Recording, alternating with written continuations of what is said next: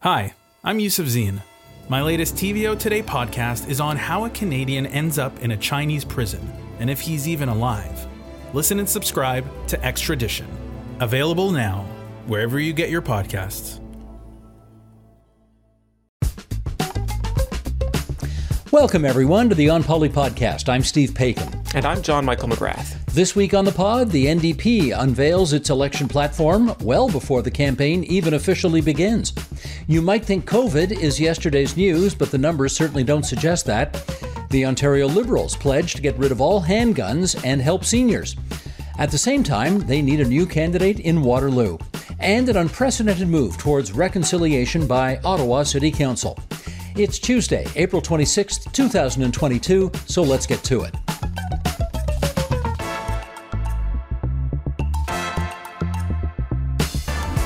JMM, we got a most interesting indication on Monday of how campaigns these days have changed. I well remember back in the day, parties wouldn't release their platforms until the campaign was well underway. Well, of course, this 2022 campaign hasn't officially started yet. That won't happen until May the 4th. And yet the NDP have already released their platform, which they did Monday morning. Let's um, we're going to break up how we roll this out here and let people know what they had to say. So let's start with the healthcare highlights, if we could. Right. Uh, obviously, a uh, key issue for all of the parties as we deal with uh, the, the, the, fallout of the pandemic. Uh, so, the NDP are promising uh, universal, publicly funded mental health care. Uh, they would expand access to counseling and therapy services across the province by bringing therapy services into OHIP. they are promising pharmacare. Obviously, there's some federal movement on that file as well right now. they want to recruit, retain, and return healthcare workers in, in supporting roles, uh, as well as hire 10,000 new personal support workers and 30,000 new nurses. Um, as part of that, they want to uh, expedite the recognition of foreign credentials of uh, 15,000 internationally trained nurses. We've talked about this before. People who are, you know, qualified in other countries to, to be healthcare workers, but have not been able to get the province of Ontario to recognize their credentials.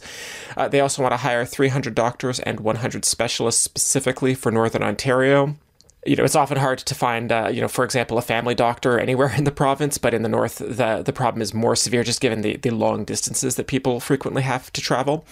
They also want to eliminate unfair user fees on patients and their families in every part of the healthcare system. Uh, that is a promise that uh, has been in the NDP platform before, and it's something that, uh, frankly, a lot of governments have struggled to deal with because hospitals keep finding, uh, health hospitals and other healthcare providers, I should say, uh, do find ways to, to impose fees elsewhere.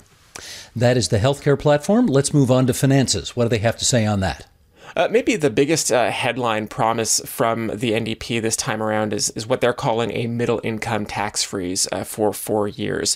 Uh, they uh, are, are, promising some increases in taxes. They, they are talking about a, an annual speculation and vacancy tax uh, on people who own properties that they don't live in. they are also certainly alluding to tax increases on the very highest income earners and large corporations. Um, but for people making uh, less than $200,000, uh, they are talking about a middle income tax freeze, as they're calling it. Uh, they also want to bring back rent control for all apartments. They, that would eliminate the financial incentive for landlords to potentially squeeze out tenants and, and, and raise the rent. if the NDP win the election, a, a landlord would not be able to charge a new tenant any more than they were charging the previous tenant because we frequently hear stories about landlords who, in order to get an increase in the rent, they will kick out the existing tenant, and when you get a new tenant in there, you are allowed to increase the new rent much beyond the rate of inflation. Uh, and and that happens. So this would prov- this would put an end to that theoretically. Yeah, in theory, and and you, there are reasons in Ontario law why a landlord is allowed to uh, evict a tenant. Obviously, um, sometimes, of course, that's done for pretextual reasons. You know. Uh, uh it's harder to do this now, but the classic example used to be a, a, landlord saying, "Well, I'm moving a family member into your apartment," and they had a sort of carte blanche to uh, uh, evict you in that case. And then it turned out, oops, their nephew wasn't actually moving in with them, and suddenly your old apartment has been listed again with a, you know a 50% higher rent, for example. Right. Okay, that's on the finance side. What about electricity? Uh, everybody's got a lot to say about hydro these days. What does the NDP have to say? Uh, the NDP want to uh, expand the hydroelectric capacity, that is to say, you know, water power dams. Uh, they also want to increase other renewables such as uh, wind and solar power. Uh, the NDP not uh, a fan of nuclear power. in their previous Green New Democratic Deal document, they said they don't want to expand the province's fleet of nuclear plants until some of the, the, core issues around nuclear power have been solved. they also want to improve grid scale energy storage and make major grid interconnections with Quebec and Manitoba. Uh, Quebec and Manitoba, obviously, uh, large producers of hydroelectricity. Uh, and if we could buy that electricity from our neighboring provinces, that would be a, a cleaner way to, to get that electricity relative to, say, building new natural gas power plants. And just finally, the price tag on all this. Yeah, you'd think that uh, we might have mentioned that before now, but uh, unfortunately, the NDP don't have a, a, a price tag for us. Uh, leader Andrea Horwath was asked uh, about that uh, several times uh, on Monday morning when they announced this, and effectively said that's going to be revealed later. they are waiting for the provincial budget to be released on Thursday, and they are effectively saying there is just no point in guessing at the state of the province's finances. So uh, they're going to wait to see what the government's numbers are on Thursday, and then they will base the costing of their platform off of those numbers. And, uh, you know, they, they are promising to have a, a full cost document, uh, certainly not long into the election campaign. So stay tuned. All right, here's a COVID check. This is, um, I guess I should set up this first comment by saying this is not meant to be a cynical comment. Uh, but the reality is, the current provincial government would like us to believe that COVID is pretty much in the rearview mirror and there's not much left to worry about. Except the numbers are a little bit worrisome again. What's going on now? Well, you know, the, the latest subvariant of Omicron, uh, BA2, uh, is is coming on with a vengeance. Um, the problem with Ontario at the moment is that we are not testing uh, as much as we once did, so you can't actually say with a lot of um, confidence or precision uh, how many daily cases there really are. Uh, it is uh, what we are reporting a minimum of thousands you know, guesstimates are that it is many multiples of that, probably tens of thousands uh, of people uh, sick with COVID.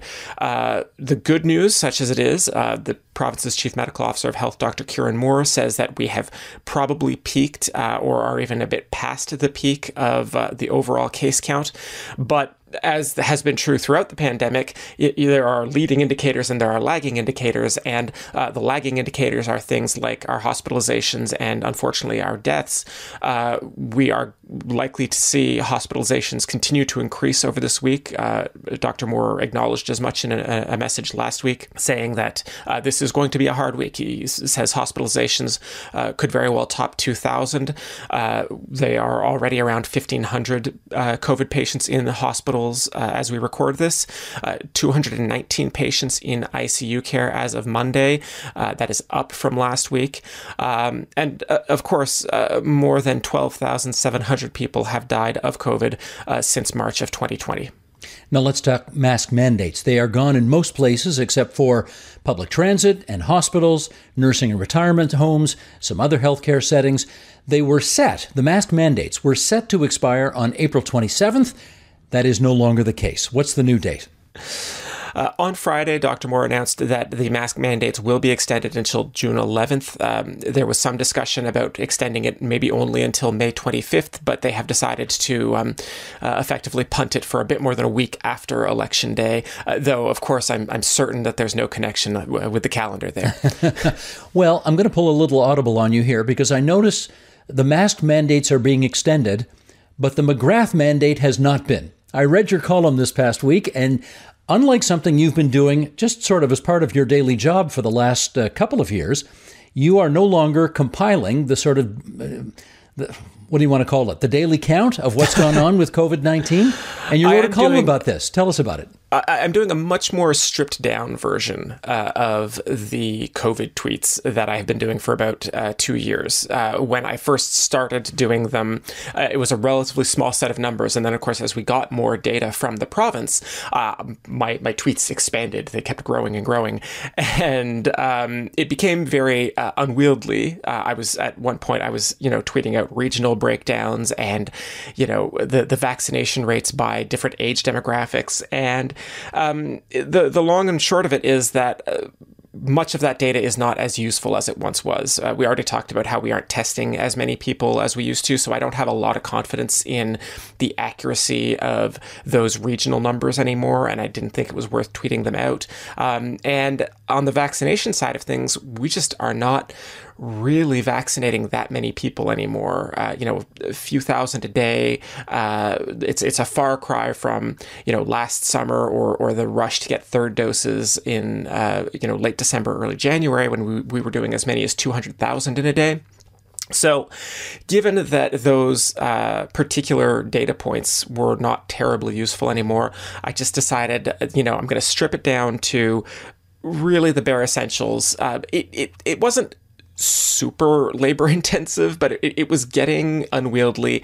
And uh, we have an election uh, coming up that I'm going to have to do a lot of work to cover. And so I wanted something that I could do ideally in just a few minutes every morning uh, and then, you know, tweet out a few quick numbers, a few quick charts, and, uh, and call it a day. I gather some people got mad at you when you put the numbers out there. Oh, it was, yeah. I have spent two years uh, getting yelled at. Um, uh, on occasion from all sides, uh, though uh, most frequently from people accusing me of, uh, you know, taking some kind of alarmist position about the the state of COVID in Ontario, which has always been kind of strange to me because all I'm doing is repeating the numbers that the government of Ontario is publishing. So, like, if I'm being an alarmist about these numbers, then like so is Doug Ford, and I don't think that's true. I think this comes under the "don't shoot the messenger" department. Yeah, well, lots of people like shooting messengers these days. right. All right, let's circle back now to the NDP because there is yet another update on a story that we've been following for a few weeks now. Our listeners will remember that MPP Kevin Yarde from Brampton North he was one of the few black MPPs in the legislature, and then he lost his nomination for the June 2nd election. But there has been yet another development in his story. JMM, if you would. So the disappointment here uh, is with how the, the, the, NDP as a party handled this nomination battle. Uh, specifically, the allegation against the party is that Yarde only learned that his nomination was being contested after the window to sign up members had already closed. Um, the party obviously contests that and says, you know, it's actually your job as a, a member to to sign up members all year long. um, regardless, the the bad feelings have prompted Yarde to leave the NDP caucus, and he will sit as an independent for the remainder of the term. Uh, that is almost certainly going to be less than five days uh, left before the dissolution. Um, nevertheless, uh, considerable um, consternation, I guess, that Yarde is, uh, you know, one of the few black MPPs in the entire House, uh, and was not uh, protected or, or, served well by the party. Uh, just to, to, remind our listeners, uh, he was successfully challenged by Sandeep Singh, who, you know, is, is now going to be the NDP's candidate in Brampton North, won the nomination. you know, Yarde's supporters, of course, are, are crying foul, saying that you know the party should have done more to protect him.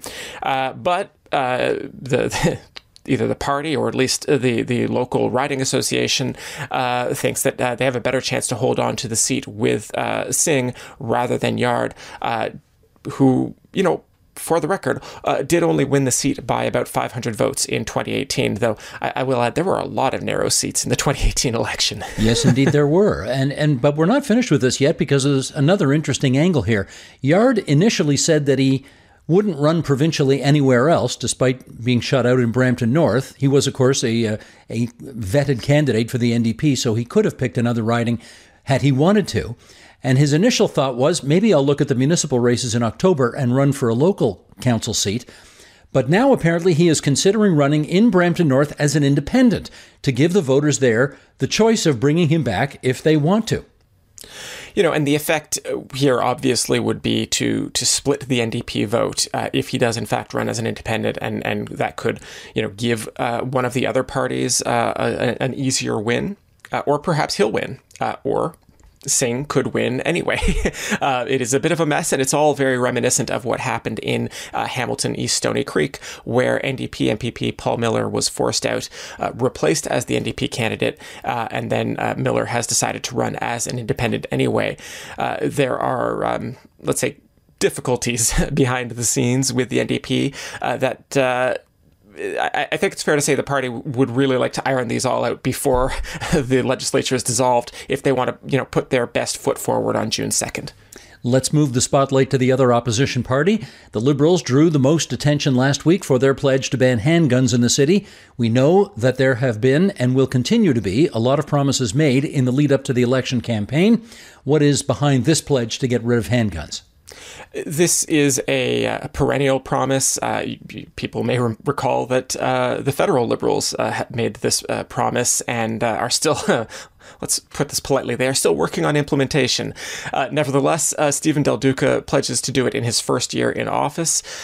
It, this is, in reality, going to be difficult, if not impossible, to implement. The province doesn't really have the power to do this anyway. Uh, it is a part of the federal criminal power.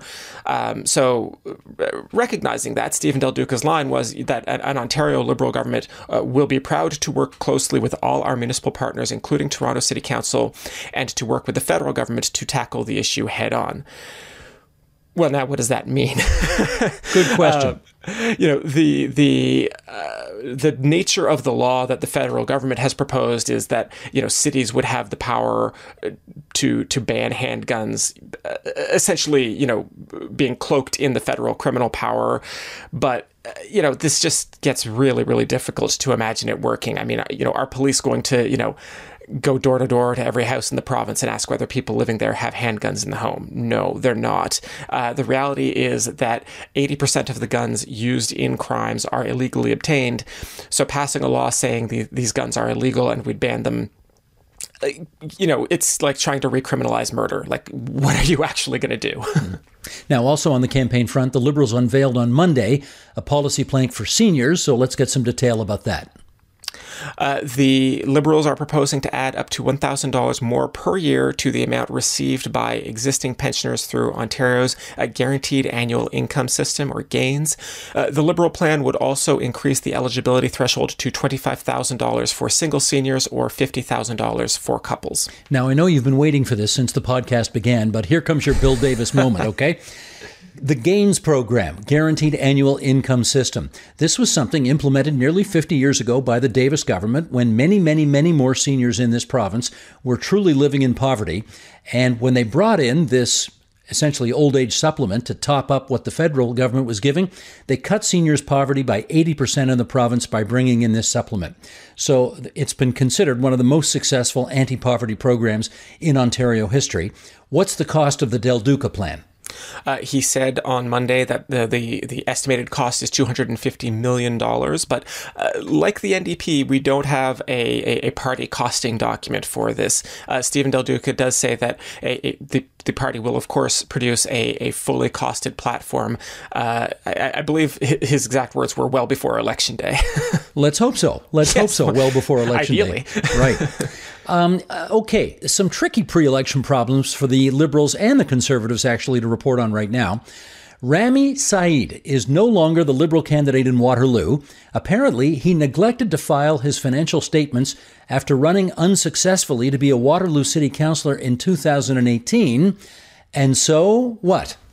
Uh, that is uh, technically a contravention of the Municipal Elections Act. Uh, and so uh, the Liberals, who did not catch the mistake until now, uh, have said the, the punishment for uh, this breach is he's out as a candidate. so the Liberals will need a new candidate in the riding of Waterloo.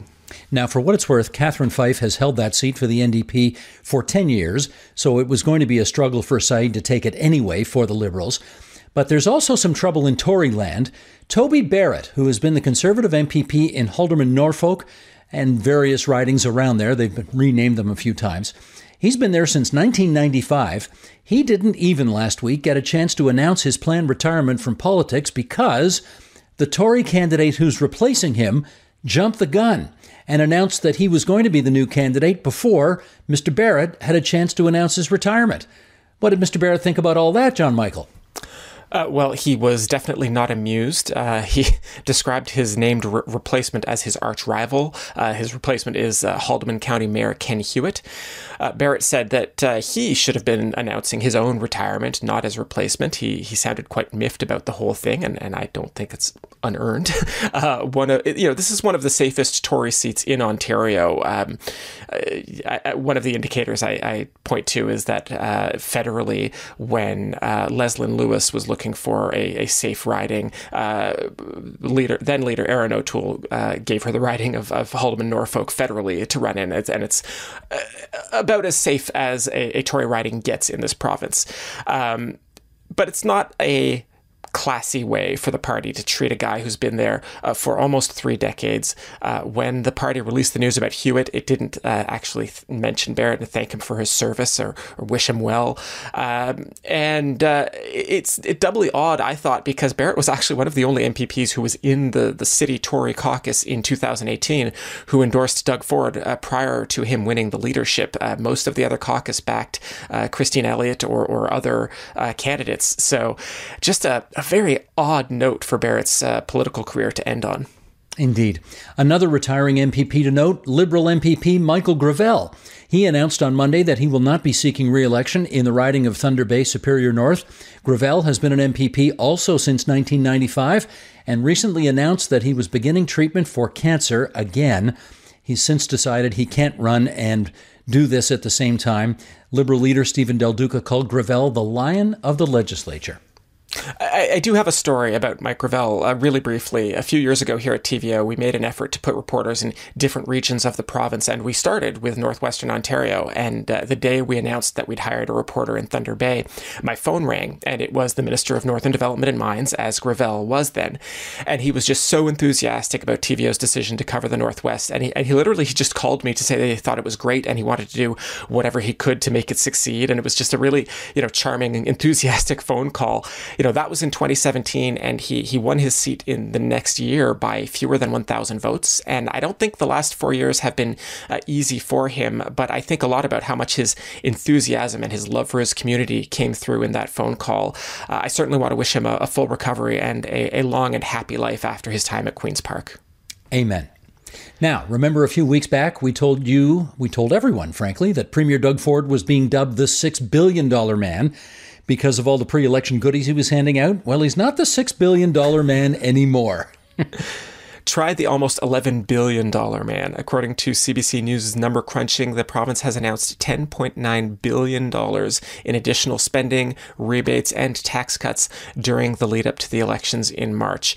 Um, we may find out or not uh, in Thursday's budget uh, how the government intends to actually pay for all of these announcements. And while we're here, let's put in a little plug as well. Budget day is Thursday, yes. So remember, watch the agenda on TVO at 8 p.m. for our live bu- uh, budget coverage.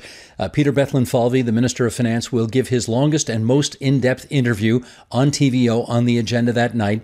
And then check out TVO.org, the website, after 4 p.m. when the lockup is over. And you can read John Michaels and my budget columns on the website. And I guess, what is today? I guess we're taping this on a Monday. Monday yes, ends in the letter Y. So, because this is a day that ends in the letter Y, I guess we need some more pre election public opinion polling to chew on.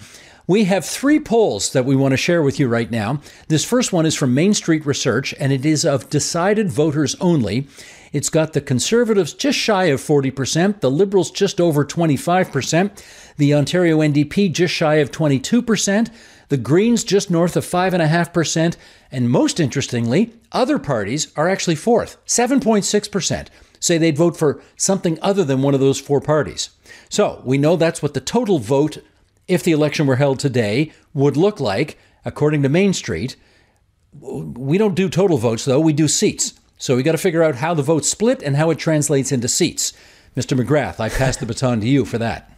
So, if those numbers held up on June 2nd, on election day, uh, Mainstreet says there would be a massive majority government for the Conservatives. Now, as we have said repeatedly before, we might be getting monotonous on this topic. Uh, this is a perfect scenario for the conservatives because they are nudging just up to 40%, which is what we traditionally think of as the threshold for majority government.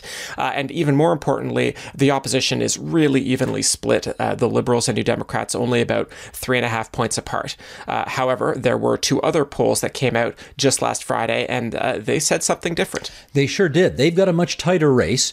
Ipsos shows the Liberals gaining on the Conservatives with the governing party slipping three points. So they've got the PCs at 35, the Liberals up to 32, the NDP up just one point to 23. And then there is a third poll, this one from Abacus Data, and very similar to the Ipsos one Tories 36, Liberals 32, New Democrats 23. Now, if those second and third polls turn out to be accurate on election day, what does that suggest? Well, that would probably mean no majority government for the progressive conservatives. And it's really interesting just to like focus on the margins there, right? The difference between a majority uh, for the progressive conservatives and some kind of minority legislature is like three or four points for the Tories, right? The difference between 40 and 36 or 35 or, you know, in that range, that's going to be the ball game. And it's going to be really interesting to see how the votes actually do split. Uh, and then, of course, if uh, results on election day do match either that Ipsos or Abacus poll or are close to that, uh, we then uh, probably have a longer election night and then probably several days of interesting news to cover uh, for, for our jobs uh, because then the question will be can the Liberals and the NDP negotiate some kind of agreement to unseat a, a conservative minority? And, you know, Lord knows the conservatives are also going to be trying to, to negotiate some kind of uh, life saving deal. and it's 1985 all over again. Yes, indeed. We'll keep an eye on that. Now, a few other numbers from these polls. Abacus also found that 49% of respondents think it is time for a change in government. That's not a great number for the opposition parties. Usually, you don't see a change in government unless the it's time for a change number hits closer to 60%. It's only at 49% right there. So that's good news for Doug Ford. Uh, for example, in 2018, the last Ontario election, 63% of the people said it's time to get rid of the Liberals, and guess what? That is, in fact, exactly what happened. However, JMM, what do I like to remind people of all the time? Polls are an excellent indication of what people thought yesterday, or in this case, a week ago. Uh, they do not tell you what people will think tomorrow or even several weeks from now on June 2nd. Uh, we say this a lot. Uh, people are probably sick of hearing it, but it is true and it's important to remember. And, you know, it's also important for people in our line of work to remember this because it's very easy to get mesmerized by the the drumbeat of new polling data. Uh, you know, most campaigns these days see the polls saying one thing a month before the campaign, and then a, a, very different thing on election day. I think my favorite example of this is the 2015 federal election, where Justin Trudeau and the Liberals were in third place when uh, the the election period started. So, you know, things can change, campaigns matter, and uh, stay tuned. You don't even have to go that far back. I know in the last federal election uh, which took place, oh gosh, when was that? Last September? Is that, if memory serves? I mean, the Trudeau Liberals were six points down on the Conservatives one week into the thing, and they ended up one point down, but winning. So, yeah, campaigns matter. All right, let's switch uh, to some really uplifting developments. The city of Ottawa is appointing an elder of the Anishinaabe Algonquin Nation as a non voting member of the City Council until at least the year 2026. This has never been done before. Why is it happening? Uh, the city of Ottawa has a five year Indigenous reconciliation plan uh, that has uh, received the support of local Indigenous leaders. You know, this is uh, potentially a very interesting, a very uh, uh, hopeful move. you know, we have seen at Queen's Park that, you know, to be blunt, representation matters. Uh, the presence of even a you know a single Indigenous representative can change the tenor of debates and at question period. Uh, of course, you and I have spoken repeatedly about how the chamber at Queens Park gets hushed when Sol Mamakwa rises to his feet and he, he speaks, and he's one of the few opposition members that the Tories do not heckle. Uh, he he brings uh, a certain amount of gravitas when he speaks, uh, and you know I, I, don't want to uh, necessarily put uh, so much pressure on uh, this uh, new member's uh, expectations or whatever, but you know, it, it will be uh, worth watching to see what the effect on debates at Ottawa City Council are. Uh, hopefully, if nothing else, just bringing a different perspective uh, will be valuable and important. Right. And who knows how many other city councils might decide to replicate this idea if it works well. So we'll keep an eye on that for our listeners.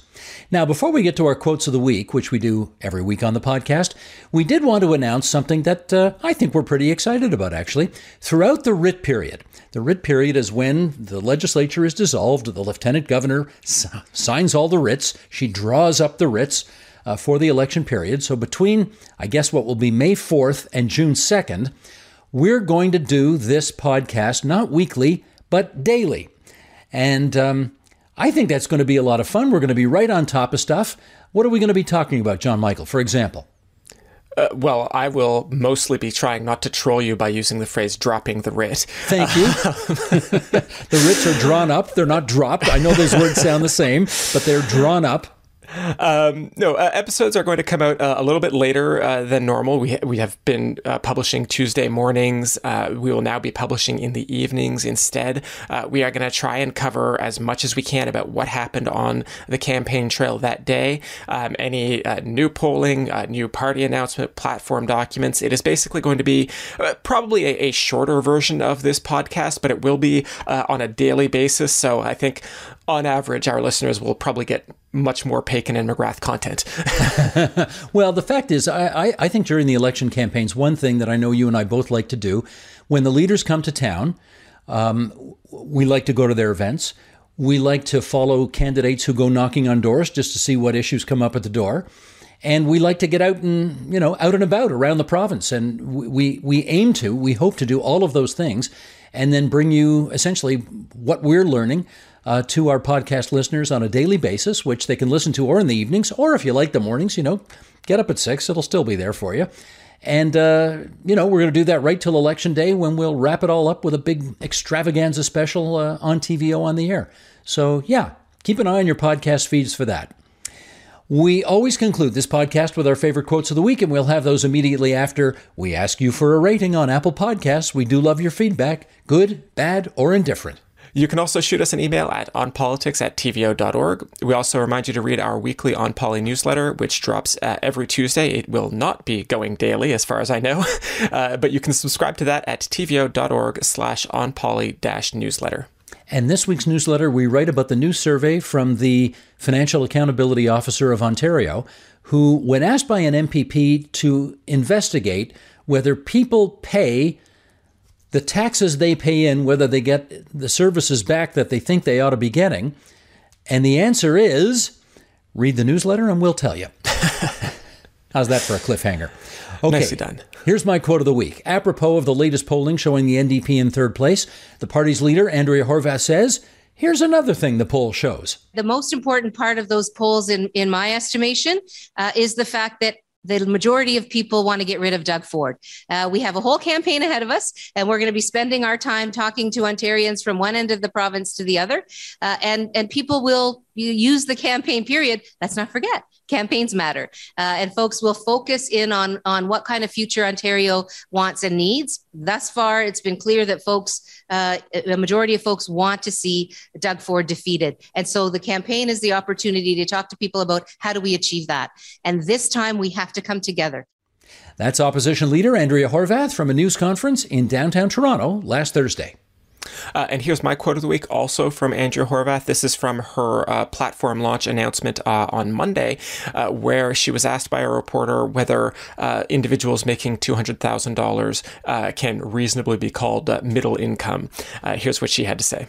I would say a lot of folks around that around that um, household income, or rather around that personal income level, consider themselves middle class. Uh, and, and I think that's where we, where we were thinking as well. Uh, folks um, around $200,000 are struggling to buy a home these days. Let's face it, you could be earning uh, $150,000, $200,000 a year and still not be able to keep up with your bills and, uh, and, and put aside the money you want uh, to, uh, to buy your own home. That's NDP leader Andrea Horwath speaking in Toronto on Monday. I think the numbers in the province of Ontario show that the 1% is anybody making north of $200,000 a year. So if you're making 200k a year, you're not middle class in Ontario. I'm sorry. You're part It's- of the you're you're a high income person. It's a bit of a stretch. Yeah, indeed. All right, that's this week's episode of the On Poli podcast, produced by Katie O'Connor, edited by Matthew O'Mara, production support from Nikki Ashworth and Jonathan Hallowell. JMM, as my dad likes to say, stay positive, test negative. I'll see you next week, Steve, and every day thereafter. Here, here.